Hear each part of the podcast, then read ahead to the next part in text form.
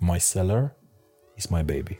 A sommelier job, first of all, we need to, we need to understand that all the sommeliers they're having something in common: the passion and the love for the wines. You guys got how many wines altogether? At this particular time, we are near 500. If someone watches, you know, you're like, you know what, 500 wines, you know, I never gonna have, you know, my my list, you know, for 500 wines. If let's say I want to choose something at home, how do we come in in these in, in, in their help? White wine uh, with white meat, red wine with red meat. Let's still keep black and white because all this will be on, on fashion.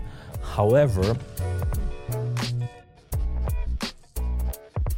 we need to understand that we as a human being we need to drink the wines and drink responsible not wines needs to drink us Alexandru Dan, head sommelier at Atlantic Hotel, and not just that, you know, expert in wine, and uh, you know, both in both recognized in Romania and internationally, which is amazing. You know, having experts on the podcast, I love that because I know we're gonna get like some amazing insights. You know, and today we're talking about wine. A bit of the Romanian wine, a bit of the probably international wine, and just to get a good insight of what wine means, you know, for both for the consumer and for for the one that serves it. So tell us how you began, you know, in in this in this uh, hospitality industry.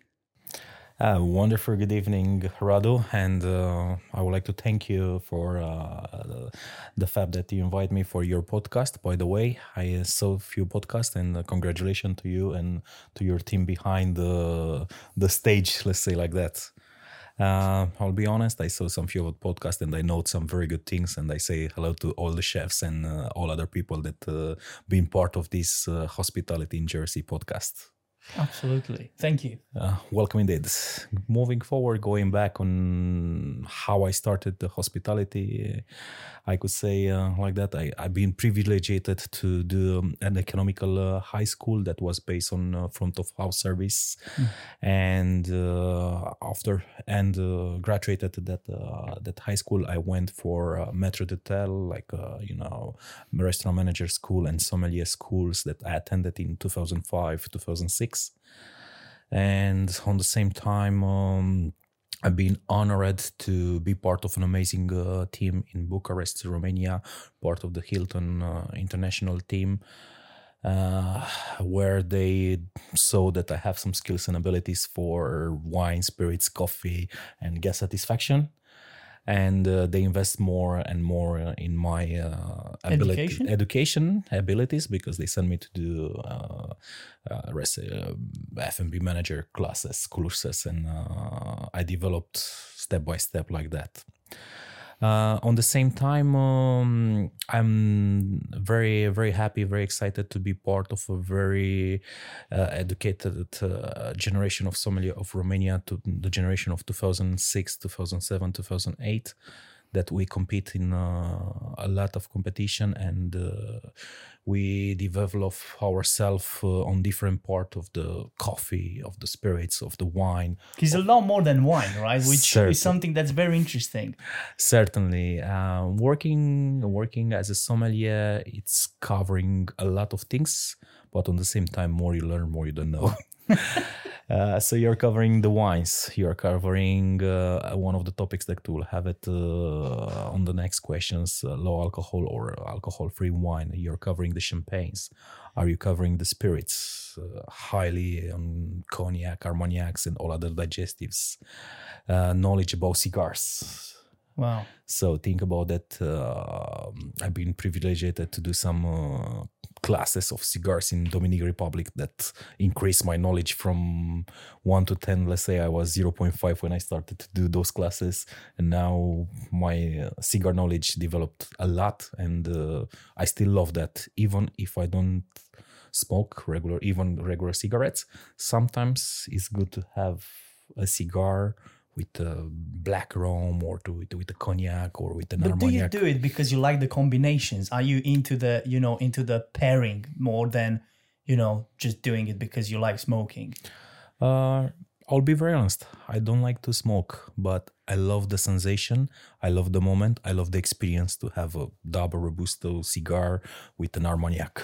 it's a unique experience and uh, if you need to have a moment that you put all your things in top and a task that could be a moment that uh, you could put each and every things that you need to do properly. However we need to understand that sometimes having those two cigars and cognac or even some a nice glass of red wine uh, will offer to your mind your body your tonus uh, perfectly relaxed time.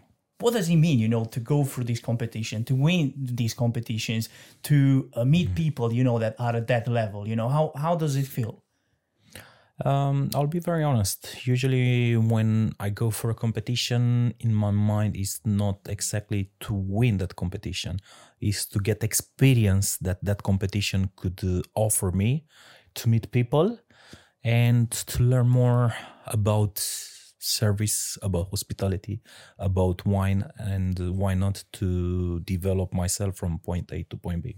Today's episode was brought to you with the support of our friends at Kyoto Resto Bar. From the izakaya dishes to the most delicious sushi in Jersey, Kyoto Resto Bar is the place you should have in mind for your next on-island Japanese experience. Whether you choose to dine in or order online, I promise that you won't be disappointed. And now, back to the episode. you i guess you know because you spend quite a lot of your time in romania you must understand the romanian wines better probably than anybody in jersey that's for sure so um what are the romanian regions you know like uh, of the wine regions? And also probably let's go a bit outside of romania romania before we actually go into romania. Let's talk about the balkans you know and how these how how this region you know developed over the years. And probably from the time you kind of got into it because it was almost like before communism and probably before 2000s you know it was probably a different kind of it was this different kind of era Uh, that's a very good uh, question, and on the same time, um, uh, you need to uh, you need to understand that my, on, regarding to my palate, I love all the wines. I'm a big fan of French wines. I love Italian wines. I love newer wines uh, from Napa, from uh, Mendoza, from La Salta, from Maipo Valley, Chile region. However, when I talk about Balkan wines, I go deeply intense uh, to my heart. And I could tell you that in the last decade, 10, 10 years, in uh, all Balkan countries, wine industry, wine field is going up. Yeah, is raising the quality, increasing the quality. Uh, the producer started to be uh, to understand exactly the market, and the people back at home, not only the people from industry, even the people that they're going to buy wine from a supermarket for a wine shop. They love local indigenous grapes and uh, local varieties uh, so if if we are talking about Balkan wines, I will try to to catch uh, the main important countries uh, provider of very good quality wines, and I will start it uh, with Serbian wines. They have some interesting uh, interesting grape varieties that develop in Serbia. are they better than romania like honest I could say that all Balkan countries are very good. Uh, I don't want to make difference between uh, Balkan wines or usually I'll be very honest with you. I don't make difference between uh, wines because sometimes I could enjoy more a Burgundy wine today or tonight, or I could enjoy a better. Um, I could enjoy better a wine from other region next day. Y- you know makes what I mean? it's like food right you, you you you are in the mood of eating that today tomorrow you probably feel like something else so i get it no i, I do get it Yeah, excellent uh, mention. In order to to enjoy a wine, you need to enjoy the moment uh, that you're having. You need to uh, know for what uh, type of event you're opening the wine, and on the same time with who you are sharing the wine, and for what are you sharing that wine? Just to have a lunch, just to have a dinner, or do you have a certain particular time of your life that you need to go up it. yeah so you, we- we've got the serbian wine what, what else we've got in the region you know that's that's known Uh, talking about uh, Serbian wines, I could talk about uh, white Tamjanika. I could talk about Prokupac. It's a very interesting red grape variety that uh, developed well. Uh, moving uh, forward, we could have some interesting Macedonian wines. I tasted uh, last year's. i think i've seen some in jersey as well i don't is- know how good they are but it is indeed. one or two It is indeed, and uh, I just spoke with uh, a very good uh, wine supplier from from Jersey that they will provide me the Macedonian wine uh, very soon. Um, talking about other countries uh, with quality wines from Balkans, Bulgaria, they started to have interesting, interesting wines, and uh, sometimes you know you could have some local indigenous grapes like Mavrud it's a very interesting uh, red grape. Uh, producers, uh, top producers from Bulgaria that you're having at this particular moment.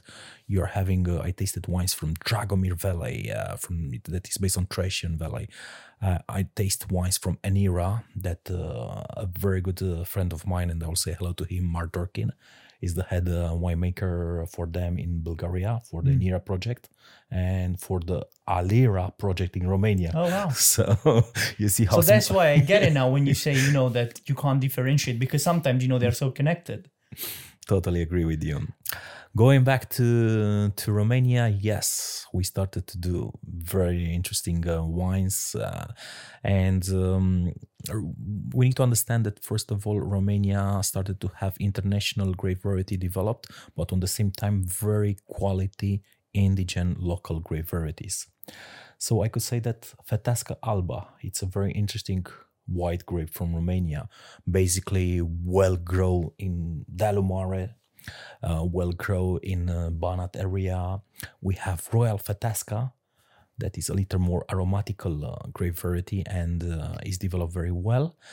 Uh, in the last um, five, ten years, let's say like that, uh, Crâmpoșie from Oltenia, Drăgășani area started to to increase it, and um, I, I, just tasted uh, in October or November a very uh, interesting uh, from Oliver Bauer that I'm I really enjoy it. Mm, regarding other white grapes varieties that are developing interesting now, I could mention about Tămâioasă Românească and about Sharba and I found it uh, very interesting, very aromatical. Uh, the Sharba from uh, area, uh, from Gârboiu producer, from the producer Gârboiu. Red grapes varieties. Uh, we could talk about Feteasca Neagră. The one and only. the one and only. you know, sometimes uh, I'm speaking with some other very good uh, people from Winefield uh, mm-hmm. in UK or US, and uh, probably when if we'll do a national brand, Romanian brand, probably we need to develop around uh, Feteasca Neagră, around Negru de Drăgășani, around Feteasca Alba, and probably uh, those grapes we need to to build uh, See, like the spear of the uh, yeah because um, this is also my discussion with different wine produ- uh, wine producer from Balkans when uh, they ask me from advices how they could get in US market or UK market.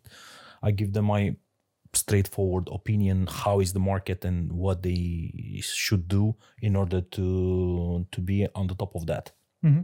But what's stopping us? Because sometimes I, I keep wondering, okay, it's easy to say, and you know, probably people will be like, well, you guys are biased, you know, you're Romanians. Okay, but I still wouldn't drink a bad wine. I mean, you know, whether it's Romanian or not. So I feel like, okay, we're probably not at the level that the French are. We're not at the level that the Italians or other countries.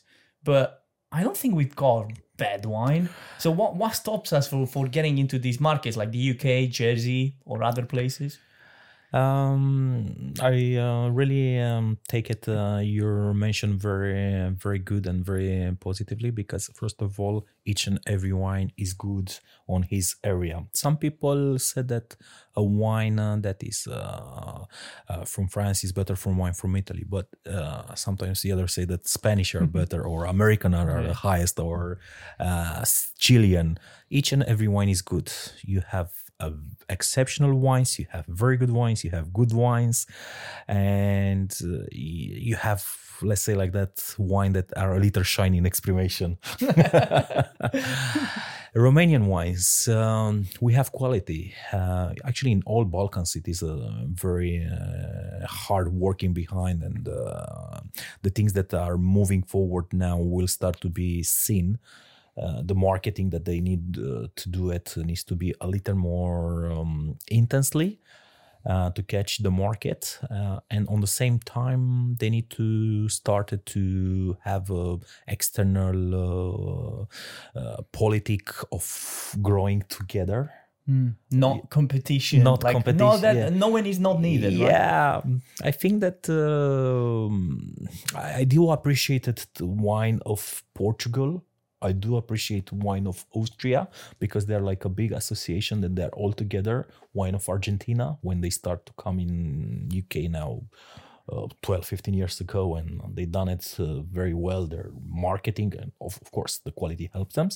I think those things needs to be follow up in a proper moment uh, and they need to be follow up accordingly you know what i mm. mean all together same units same values good quality that's it How challenging is for you? Because I know you tried. Well, you already did. You know, you're trying to in at, at Atlantic. You know, you're trying to bring some Romanian ones. Your wines. You already did. But how challenging is to bring them here?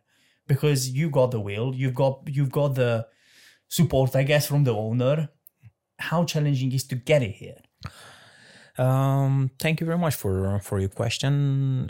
When I uh, get over um, the wine list from the Atlantic, um I saw that we are missing some part of the words. So I put my uh, accent to bring more Uruguayan wines, to bring more Argentinian wines, develop some uh, sub-region of Bordeaux like Pessac-Léognan, uh, like Saint Julien, Saint Estèphe, and I put more accent in order to find the properly wines that could uh, support the quality of our amazing uh, chef working because I'm very privileged to work uh, probably with one of the best UK chef team uh, and uh, to have the support of my entire management to all my sometimes let's say like that crazy ideas of bringing uh, biodynamical by uh, dynamical sustainability because uh, I'm I'm very happy and on the same time I could say I'm lucky to have this privilege that uh, they listen my uh, my ideas and uh, of course everything it's up to the culinary department that uh, But what's the process? Because now that you touch on this, what's the process? Because you've got you guys got how many how many wines altogether? uh, at this particular time we are near 500 Oh, crazy! Yeah. How, however, probably uh, end of 2024 will catch me. I planned to have 570.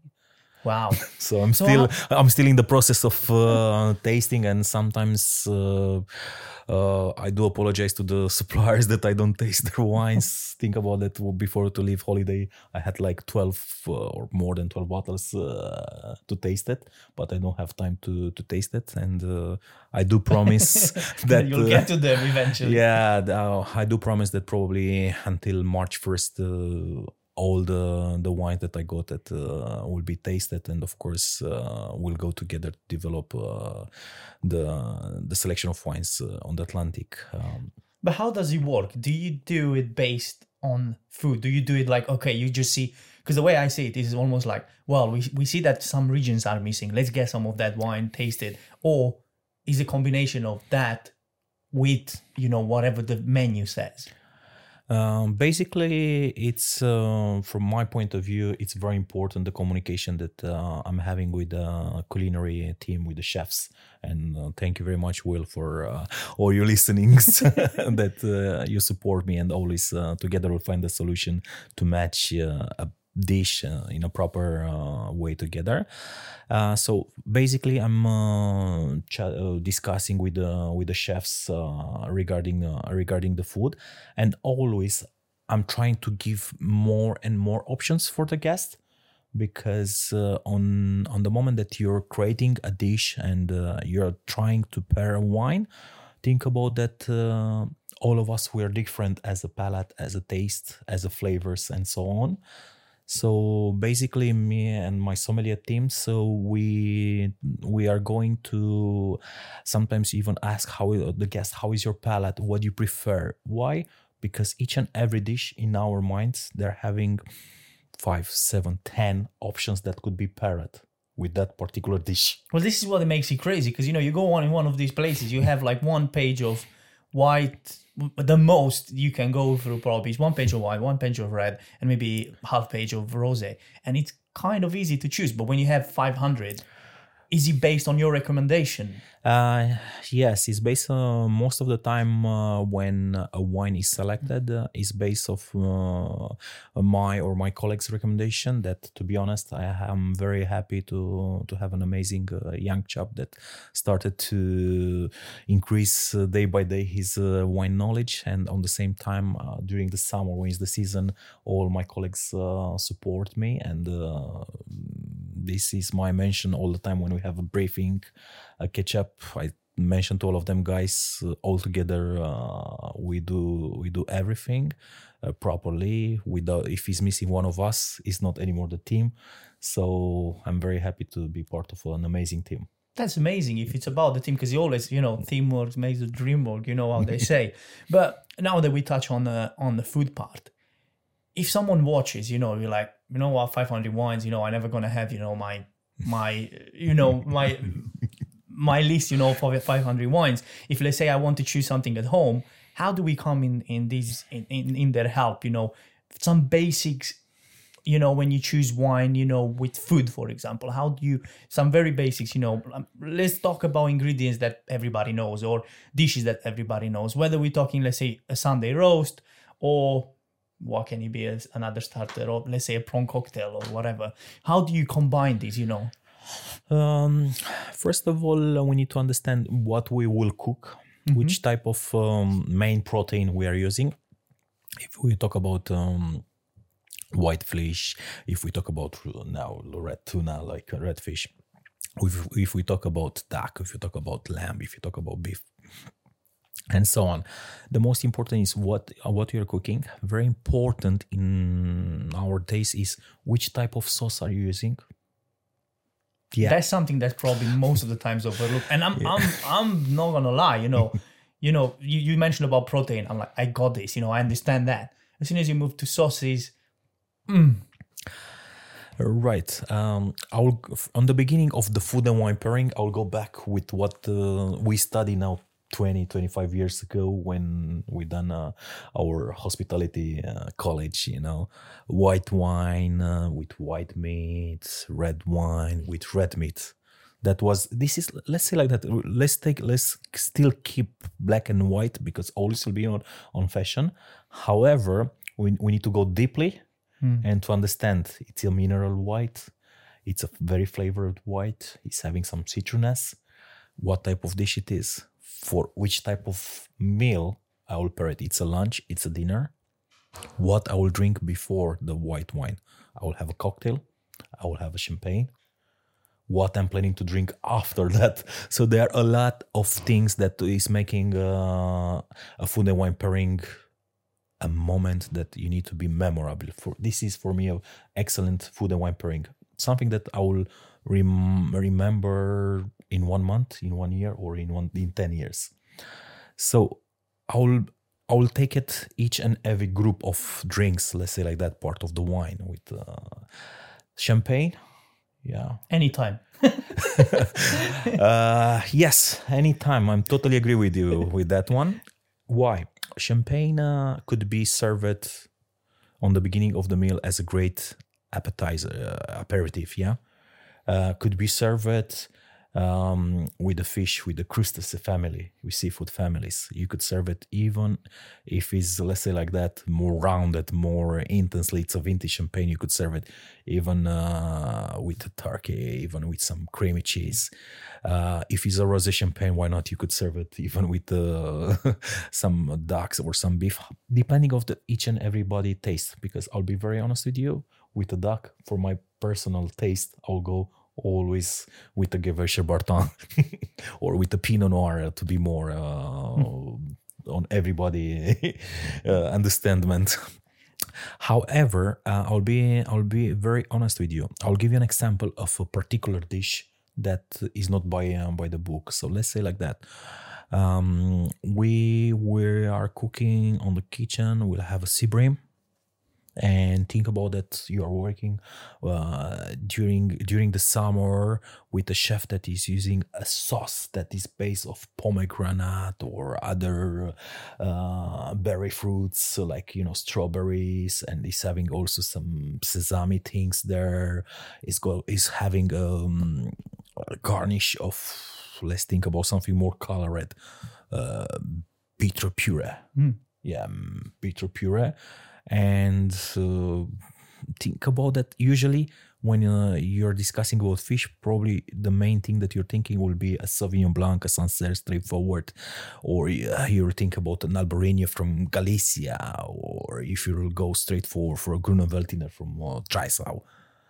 However, with uh, a very uh, tasty sauce that is based of fruits, probably if it's a summer, our main cons- uh, main uh, thing that we'll, we'll think about that food and wine pairing will be a rosé wine or a champagne.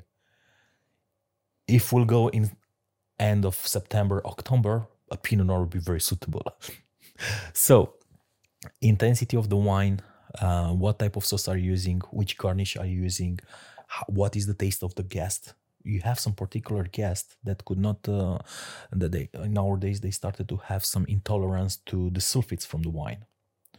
Uh, you have some guests that they have some uh, intolerance uh, to some particular uh, things that they are using in the wine and on depending a lot of about the conversation and the eye contact that you're having with your guest because end of the day you need to understand that as a sommelier um, is more about listening the guest listen about his uh, expectation for that particular meal and on the same time trying to give options to the amazing food that you're having on the back And I guess you probably have situations where you see the dish coming out the kitchen, you go and you're like, oh, I know exactly what I'm going to recommend. This is the perfect thing for them. And you, you get into the conversation and you just feel like, you know what, this is probably not appropriate for them.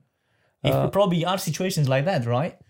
to be honest on the beginning of my career those kind of things happens and uh, i learn you know i learn from them. Because end of the day working in hospitality you never lose you just learn. Yeah. So once again for uh, all the new guys that uh, will start to do hospitality in hospitality you don't lose you learn lessons. So that's why uh, you know more you more knowledgeable you started to be you need to be more engaged with the guest to understand exactly how is their particular taste. I have some particular guests that they love more chardonnay than sauvignon blanc and always after their food i'm trying to give them chardonnay from different part of the world just to to make it interesting from that point of view. no? yeah just to just to keep them on on the level that uh, they, uh, they they will be happy but on the same time i mention to them why i choose uh, uh, that burgundy montagny or why i choose the saint veran or why i choose uh, chilean uh, glacier or why i choose uh, a chardonnay from australia or why i selected a very aromatical wine from serbia or romania What's the most expensive wine you ever sold or you ever presented to someone, you know? Um, um, what should I say? I had the privilege to open some very interesting wines uh, in my career, and hopefully I will uh, be, uh, I will have this opportunity uh, this year and next year also. Uh, I'll be very honest. Uh, Screaming Eagle was a very interesting wine that I opened. Uh, Where is this coming from? What from Napa, from Napa, Napa. Valley. Uh, I was working on the cruise lines, and I had this uh, particular privilege to open the wine. Uh, I enjoyed the I enjoyed the wine because the guests uh, led me to taste it also. However, uh, I'll be very honest with you. I I I consider it to be an amazing wine. However, for my palate, I tasted some wines on the same quality but lower as a price. But it's just my particular taste. Yeah, no, absolutely. Do you think? I think sometimes people, you know, because it costs a lot, they associate that, you know, that also tastes re- the best. I think, you know, some people do, and I'm not saying just with wine. I'm talking in general, whether it's food, whether it's something else. You know, I feel like people just because it costs a lot, it means probably, you know, it's the best. And probably it's not necessarily the case, right? um, let's say like that. When uh, wine is having a higher price than others think about that uh, the liquid supposed the, the wine supposed to be uh, very uh, good to very good or exceptional. But on the same time uh, behind that winery it is a history. You pay for that. it is a legacy. It is a very uh, knowable uh, winemaker uh, so You pay for the story behind it as well, right? A lot of money, like anything else in life. you know you pay you pay for the liquid you you pay for the experience you pay for for the moment you pay for the branding but on the same time it is an enjoyable experience however uh, i love to give to when i'm talking with a customer with a guest i love to to give him uh, some good suggestions on different range of prices. Yeah this is also a criteria that you need to be very focused when are you working on hospitality. Uh, i'm i'm never try to push you know i'm trying to understand the guest palatine taste and on the same time up to the discussion with him to understand uh, where he's going uh, regarding uh, the budget for that evening is very important don't don't jump i don't Because you, you make them feel uncomfortable. But I never want to feel uh, to feel that uh, one of my guests is uncomfortable. I want to give them the experience to come back. So even if uh, even if it's a, a memorable wine, I could tell them that that particular vintage it's exceptional. Uh, and I always give them other two suggestions because uh, we in restaurants, uh, industry, in field, as a sommelier, we give to the to the customers, to the guest, options to choose. We don't uh, select that you need to have this or you need to have that. Mm.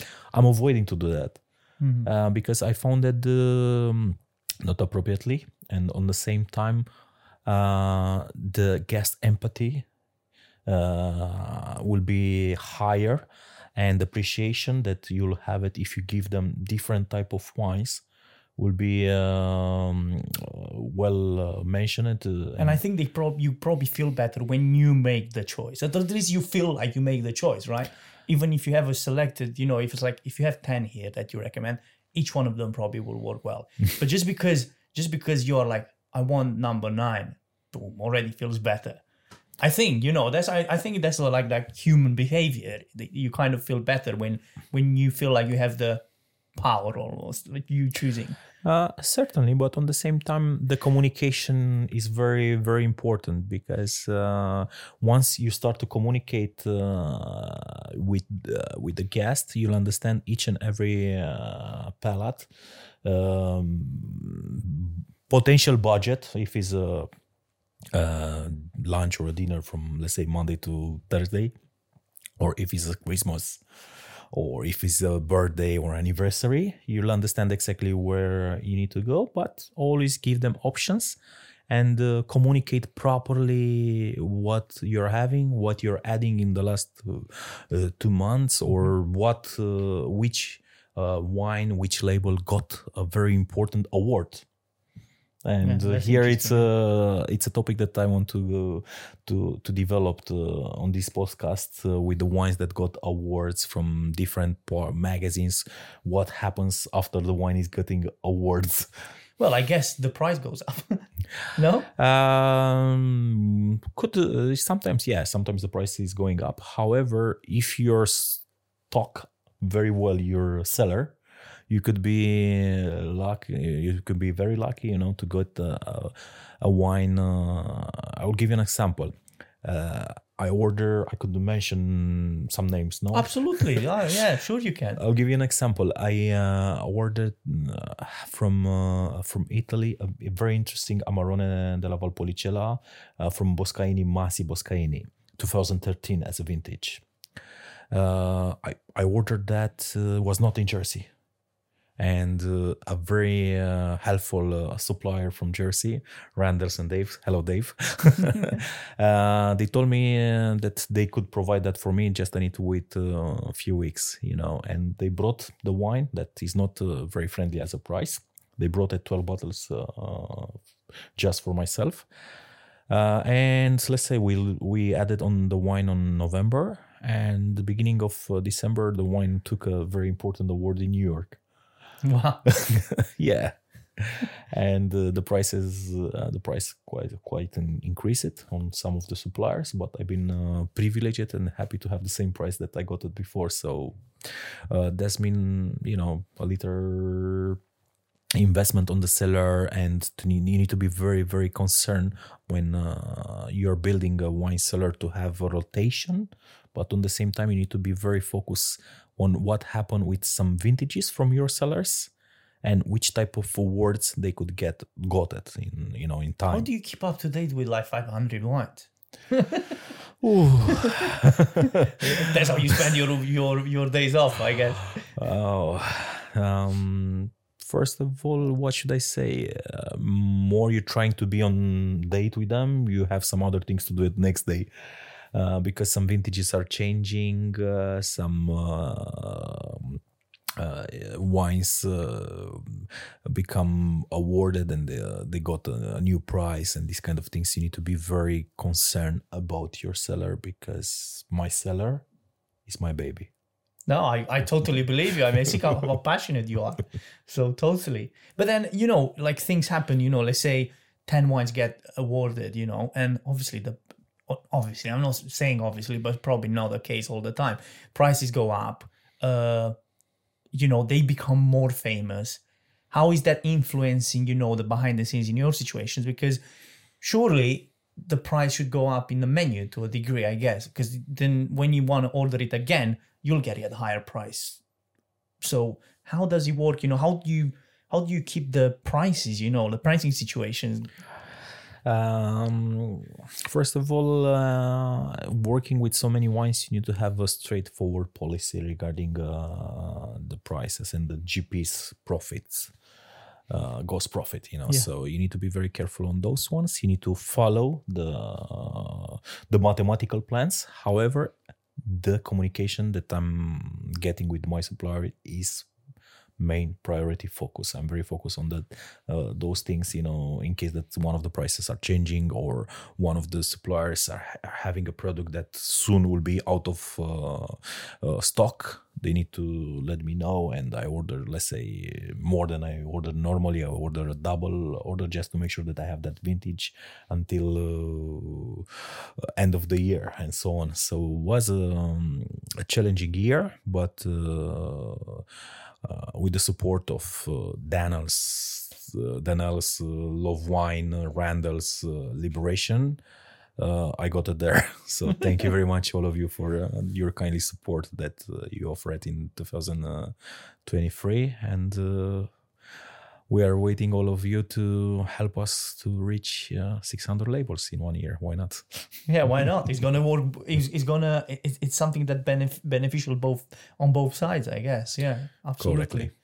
No, totally. But then for someone that wants to choose wines, if let's say I'm going now to Coop or whatever the shop, you know, not something special, you know, I'm talking about, you know, specialized shops, you know, with wines, because then probably it's slightly easier because you're gonna get someone that can also guide you or just going to Coop, let's say. What are some red flags and what are some green flags? Because I'm not gonna say I tell me specifically, you know, how to choose because as you mentioned, it's got to be an experience altogether. You might feel in the mood of choosing one wine or another depending on the day. But I guess there will be some sort of like guidance in terms of like red flags. What should you not choose because of this, or what should you choose because of that? Uh, right. Uh, what will be the the easiest way, from my point of view, when you go to select a wine to buy a wine for, uh, let's say, like that, you're finishing five o'clock your uh, office job. That's the perfect example. Already, you're on your car. You open, uh, you you start to drive, and you think, okay, I stop uh, on the first uh, hypermarket or supermarket. I'm cooking at home this pasta or this charcuterie. What should I order? What should I uh, what should I buy? All right. First of all, you need to understand your own palate. What you prefer. If you prefer something very full body, as a Cabernet Sauvignon, as a Merlot base, you prefer something spicy, as Shiraz it is. uh, if we are talking about Rhone Valley Shiraz or if you are talking about uh, Australian Shiraz from Barossa, uh, we are looking for something very fruity, like uh, you know, uh, Chilean wines or Argentinian wines are, or you, you we are looking to have some intensely uh, oaky vanilla that usually a Napa Cabernet Sauvignon is having or you want to have a pinot noir soft uh, and on the same time with your partner you know you want to have something uh, one or two glasses to enjoy but on the same time to not be very powerful choose a, a pinot noir choose a cabernet franc choose a, select a, uh, a carmenere why not? If you want to have something very intensely very full body bordeaux always will be an option uh, Piedmont, uh, you know, you could have a Barolo, you could have uh, why not Brunello di Montalcino. That but then, in terms of like, because the reason I'm asking for me, I, I I'm sure I have this wrong, but anyway, you know, I'm, I'm gonna, you know, I'm gonna unveil, I'm gonna reveal, you know, my knowledge about wine, which is very low. But so I'm a sucker when it comes to labels, you know, so it's got to look some somehow specific you know, uh, in terms of whether with screw screw cap or with um, cork. Cork, exactly. I like cork is a bit more romantic. Does it really matter? Probably not. you know, so what, it, on the label, you know, should it be some sort of information that's that's a green flag or a red flag? What what do you think from that point of view? Um, that's a very good. Uh, that's a very good mention. Some of the people they are thinking that uh, screw cap wines, you know, they're not uh, amazing good, you know, or something like that. Uh, trust me, from my point of view, and actually from most of the people' point of view, having a screw cap is not something bad. Having a screw cap does mean that you'll have a wine that is not created to have a long age. It's a wine that has been created to be young, fresh, and enjoyable. Yeah. Usually, when you're uh, using the corks, uh, the wine is uh, has been created to be have a very long age.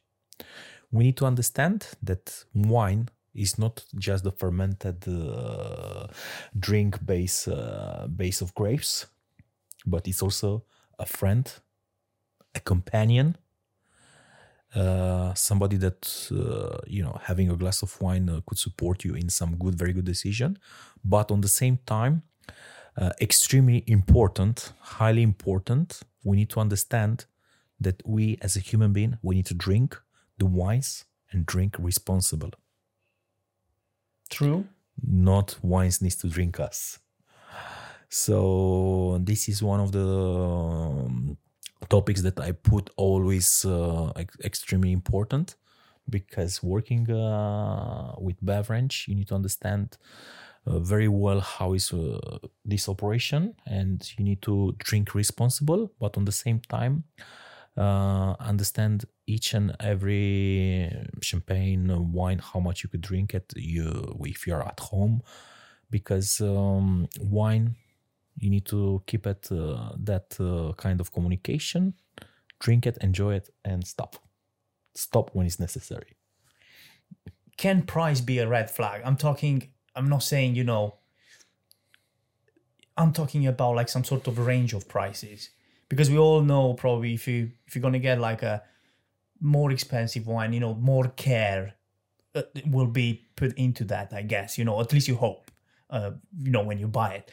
But then, can price be a, a variation? You know, in terms of let's say because what I asked Flo from from Randas last time, I'm like, can you find wine, you know, that's okay with five pounds? You know, I went like extremely low. I went extremely low.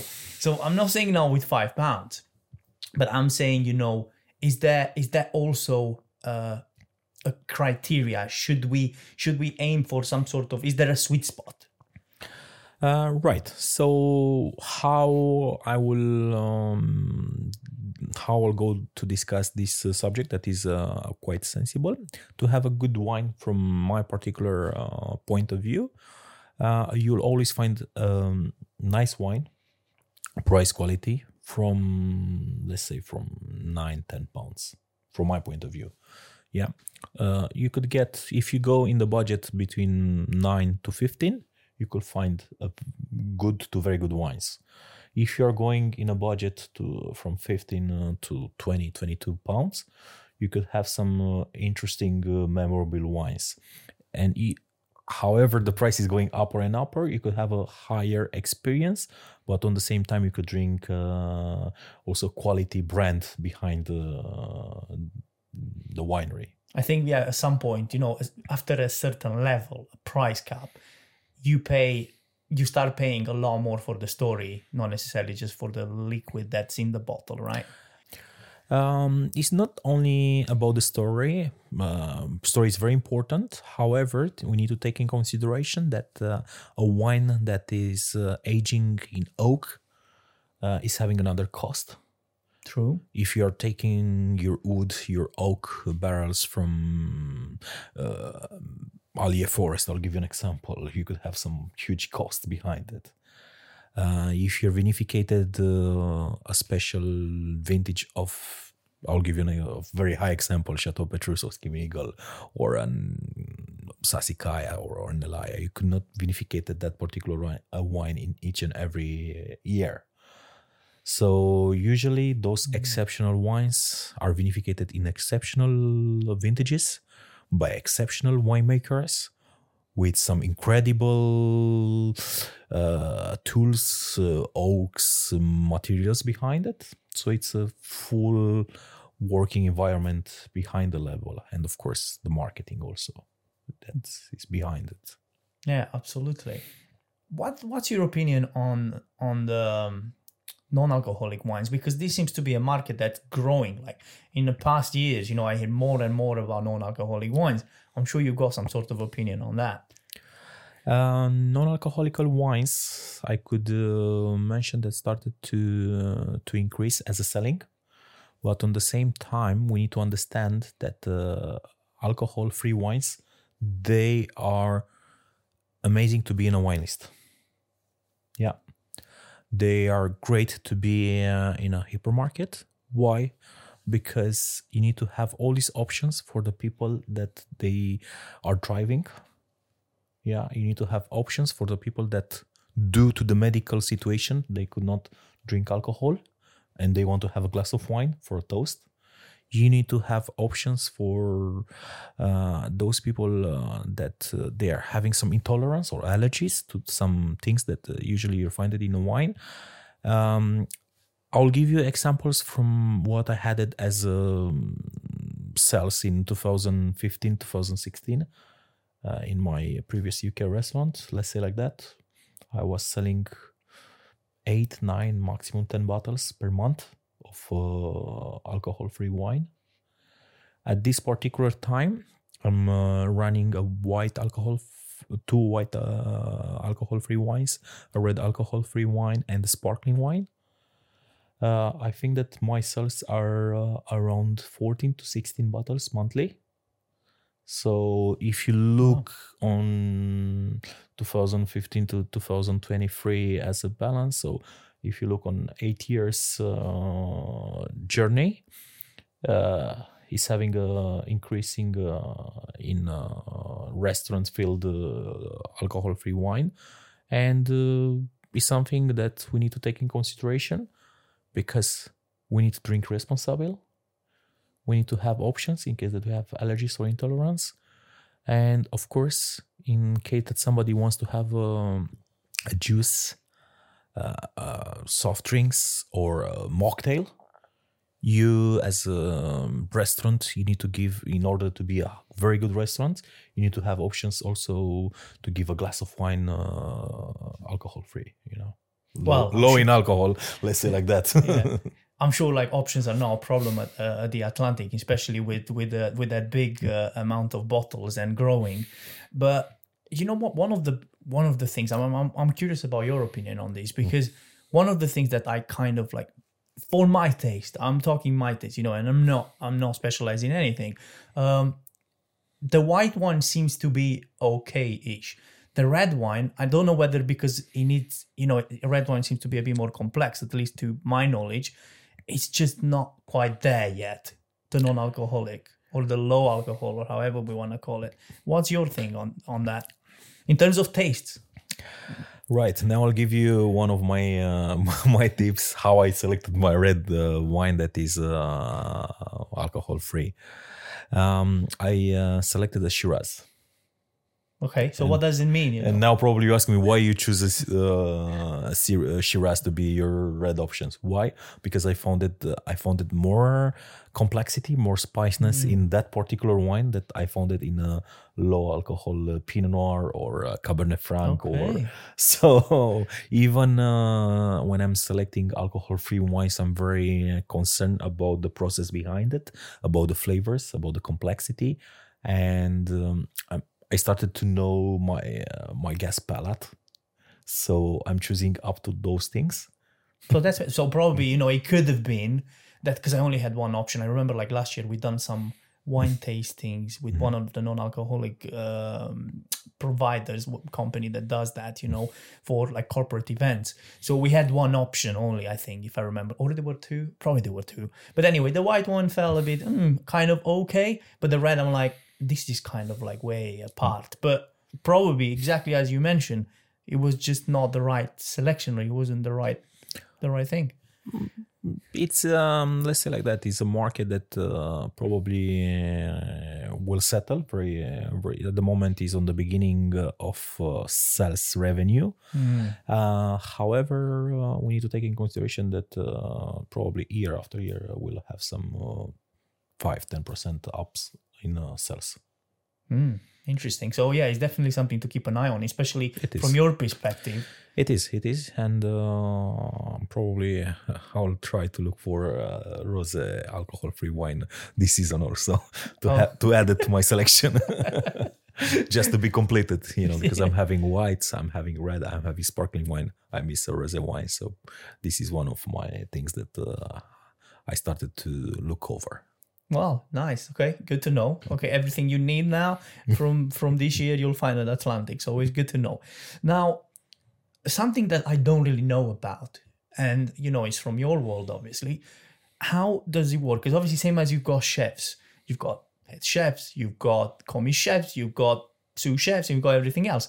What's the structure, you know, in in in your world, you know? Because you are head sommelier. Who's below you? Who's right? Who's left? Who's around? A sommelier job, first of all, we need to, we need to understand that all the sommeliers they're having something in common: the passion and the love for the wines. However, each and every jobs uh, is having uh, parts of the pioneer, let's say like that, to, to use uh, because uh, let's use a French word, pioneer. Or is almost like is it like almost like apprentice or people that want to learn? apprentice, well, uh, well mentioned, apprentice or commis. So uh, in a restaurant that uh, is having more than 60 covers capacity, let's to 100, 150 or even more, it's good to have a commis sommelier. That usually has a responsibility uh, he's uh, first of all uh, he's part of the training uh, that happens in the restaurant. Secondly he's very involved on the, the preparation of the uh, fridges of the glasses uh, of the mise en place or setup and on the same time will be open to listen uh, and uh, you know to put in the value the service. We have the sommelier that uh, is doing uh, uh, full restaurant service uh, and some good restaurants like we are we're having uh, the head sommelier that is working together with the team because end of the day you are. end of the day uh, we are working all together. So um, that's why um, i love to say when we have the briefings and uh, discussion uh, we are all together.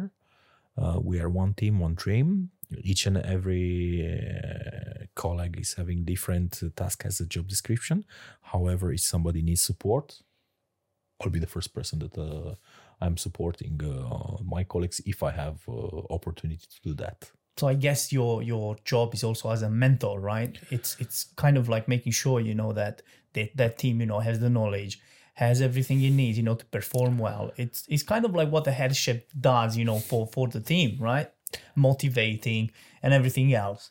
No, I, I told you um, all three of uh, all the team we're supposed to have the same uh, passion vision for the wines, uh, work hard, but on the same time uh, i got uh, as a responsibility the the stock the inventory the orders uh, uh, the discussion with the other head of uh, head of restaurants and, and everything else. department orders paperworks trainings uh, because i'm happy to work in a place that i could do one or two beverage training uh, per month Wow. That supports a lot the knowledge. So think about it uh, for uh, February, March that uh, we'll have uh, months with new beginners in uh, our uh, F&B department. I already settled three of my beverage training for them just to give them that particular welcome and uh, to make them uh, more familiar with the products because I remember on my beginnings now 20 years ago actually 22 and uh, I know how difficult it is when you go to a very very good restaurant and um, you have a lot of uh, dishes you have a lot of uh, crockeries a lot of glasses a lot of uh, wines and you are a little Overwhelmed, probably. uh, unexpected but on the same time if you have the proper support uh, if you loved and, and you have the passion things are coming. Yeah. yeah. So the main ingredients for the new people that uh, joining hospitality not only with us with all the restaurants uh, in uk and uh, um, all other properties is to have people that they want to learn that they want to develop and all others uh, things that needs to be created for their pathway. We hope to do it properly and we are doing properly Well, this is it. Yeah, I mean, you got you guys got like quite a few awards. You know, the stakes are high. Yeah, there's no question about it. Yeah, so we mm-hmm. working both from food perspective, from accommodation, and from drinks. You know, everything is got to be at a high level. But what are the trends this year? You know, because like in every industry, it seems like whether this year or whether it's been continuing for the past years, how do you see the trends? You know, in your world, what's kind of like interesting? You know, how people see. Um, this is a very interesting, uh, interesting questions uh, question because um, what from what I what I'm seeing uh, day by day on social medias and uh, I speak with other uh, very famous uh, wine buyer, head sommelier over the UK. You know, the mm, trends apparently started to be very focused on sustainability wine list. Which is something you mentioned earlier that you you tried to expand on that. Uh, yes, I'll keep it internal, but yes, one of my uh, plans uh, for this year is to have a higher uh, sustainability on my selection of wines. Uh, secondly, uh, some interesting wines from New World started to to got interesting awards and scorings. So I'm a big fan of uh, James Suckling. So this is my uh, favorite wine reviewer at this particular time. And uh, to be honest, uh, uh, most of the wines that uh, he awarded with more than uh, 95 points. I'm already there, and uh, You know that is great. I'm already there, and uh, think I would like to thank you to again to Danners and Love Wine because to supporting your craziness. yeah, yeah, they they are supporting. So Acacia, Paul, and well, thank you very much for your uh, supporting for those things. Even yesterday, I messaged uh, one of the, uh, our suppliers, and I told him that uh, a very important uh, Margaux wine uh, house uh, wine uh, launched a new product as a second label, and I told him that I want that label. And he told me, Alex, I don't heard about that label, but let me see how I what I could do. so, yeah, these kind of things uh, Other happens. things like you know, like a few years back, I don't know how many, but a few years back, you know, was prosecco, like bam, prosecco, everyone prosecco, and then after that, he felt, at least to me, that's how he felt. And then it was rosé, and it was like everybody was on rosé, you know, black rosé here, rosé there. Is there such a thing now that that's kind of coming apart from apart from sustain sustainability part? Uh, I could say that trends uh, last year and this year will be on Cremant, up to the sparkling wines. So Cremant, even if you're talking of Cremant de Burgundy, that uh, you know is the sparkling wine from Burgundy. If we talk about Cremant d'Alsace, that by the way is one of my favorites as a price quality.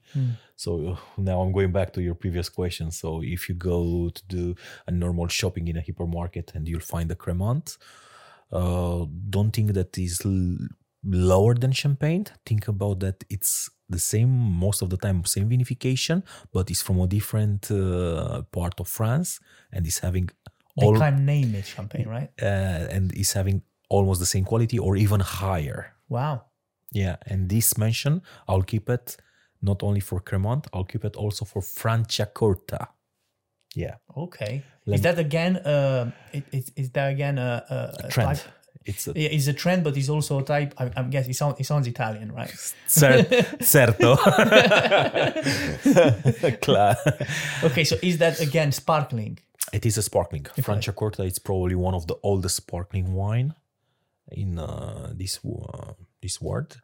It's vinificated by traditional method. So for the people that is, will stay uh, down, will enjoy a glass of wine on family, and uh, they want to know what is the traditional method. Traditional method means um, uh, a second fermentation of the yeast that is located in the bottle. So let's say like that the yeast from the top uh, is going uh, on the liquid yeah and uh, you, And you the- turn it. and- yeah, yeah they turn it and uh, in F- in french they call it remuage Mm, okay. yeah so when you turn in the morning uh, the bottle or in the evening some champagne houses they do it twice per uh, per day uh, the process is called remuage um, and uh, uh, having a sparkling wine that is not vinificated uh, in champagne, you could not call it champagne.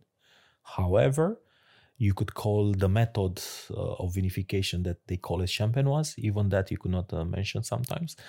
Uh, but you could say traditional method after traditional method vinificated. And on the same time, we need to take in consideration that the main grapes variety from famous champagnes are Chardonnay, Pinot Noir, and Pinot Meunier. In uh, the last time has been an update of uh, certain other grapes that will be part of the champagne, and uh, some producers started to develop, but will be like a very small amount, 0.5, 1 to 5 maximum. Going back to the trends, Franciacorta was, it is, and will be always a trend regarding sparkling wines. Um, another trend that uh, it is at this particular time in Europe, it's Grüner Veltliner. Aust- Sounds German or Austrian. Austrian. uh, yeah, Grüner Veltliner.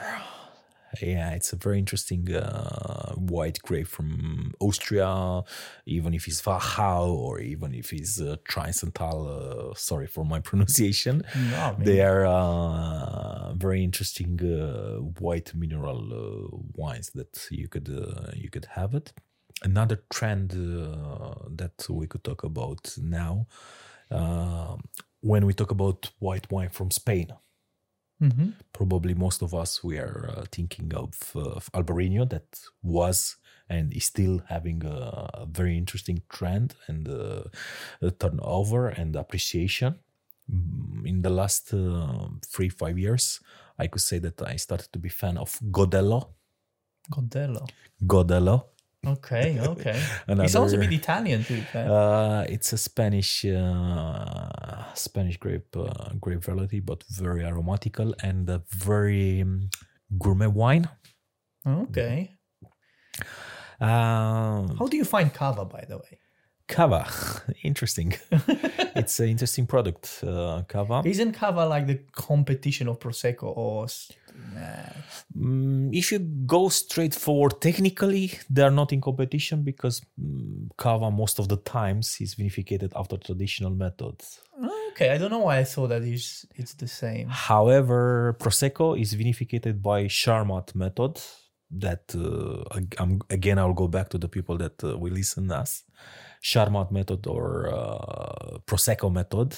It's that kind of uh, vinification that you give to the sparkling wine with a second fermentation that is located in uh, stainless steels. You know, And is it for less? Is it? Do you ferment it for less? So- or vin- yeah, you keep it in. yeah, in- keep it in stainless steel. so in theory, it's fresher. You know, to, yeah. I Yeah, guess. it's It- It's not, fresher. it's not probably the right word for it. I'm trying to find a, a very technical one, but it's not. young, fresh, Yeah. yeah, young and fresh and uh, Wild. Let's, uh, let's say like that, fruity, wild, fresh, fruity. Okay, perfect. Yeah, you got it. However, champagne uh, or uh, products that are vinificated after traditional method, you'll find that the buttery, uh, creamy uh, croissants, uh, patisserie, you know, those kind of uh, flavors. You'll find it in a product that is vinificated after traditional method. Uh, trends regarding red wines, red grapes varieties, Cabernet Franc. Okay. Yeah, Cabernet Franc it is a trend. Um, to be honest, uh, when we talk about red grape variety, probably uh, all of us we heard about Merlot, about Pinot Noir, and about the Cabernet. That, by the way, is considered to be the king of the red grapes. Okay. So now I'm going back to the trend that is Cabernet Franc, and probably you're thinking that it's younger than Cabernet Sauvignon. Yeah, I, I, I don't even know to be honest, like what to think. But yeah. Yeah, so usually um, uh, for uh, when you talk with somebody and you explain about King of the Whites Chardonnay, King of the Reds Cabernet Sauvignon, and after that you tell him about the trend that is Cabernet Franc. Uh, most of us, uh, most of the people are thinking that uh, Cabernet Franc is younger. However, in a DNA crossing, let's say like that, Cabernet Franc is the father of the Cabernet Sauvignon Oh wow. back in a history. For people that want to find more about you, uh, because you you you post, you are active. You know, people probably can even get the sense, you know, of like how your how how everything goes at Atlantic. You know, in your life. You know, because it's a lot of it's a lot of wine, and again, drink responsibly. You know, all that story. but it's just these. You like you obviously experimenting because it, it's it's your job. Where where can they they find you on Uh, social media? on social media they uh, they could find me but however it will be easier to find me uh, uh, to come to to see me on uh, the atlantic and uh, to discuss about our selection of wines and uh, to discuss more about the culinary about the experience and to have the amazing view that they're having in Berlade. No, absolutely. Alexander, thank you so much. It was an absolutely pleasure, amazing uh, conversation. We really, really enjoyed. I mean, I learned so many things. You know, I I discovered wines that I never knew, really knew existed. Um, but it's always good having professionals on the podcast. I love it. Thank you so much. Thank you very much for uh, your invitation and cheers to all the people that uh, will be behind the, the TVs and uh, the screen on social medias. And I, we raise a glass for all of you, even uh, if you don't have it here, and drink responsible. No, absolutely great advice. Thank you.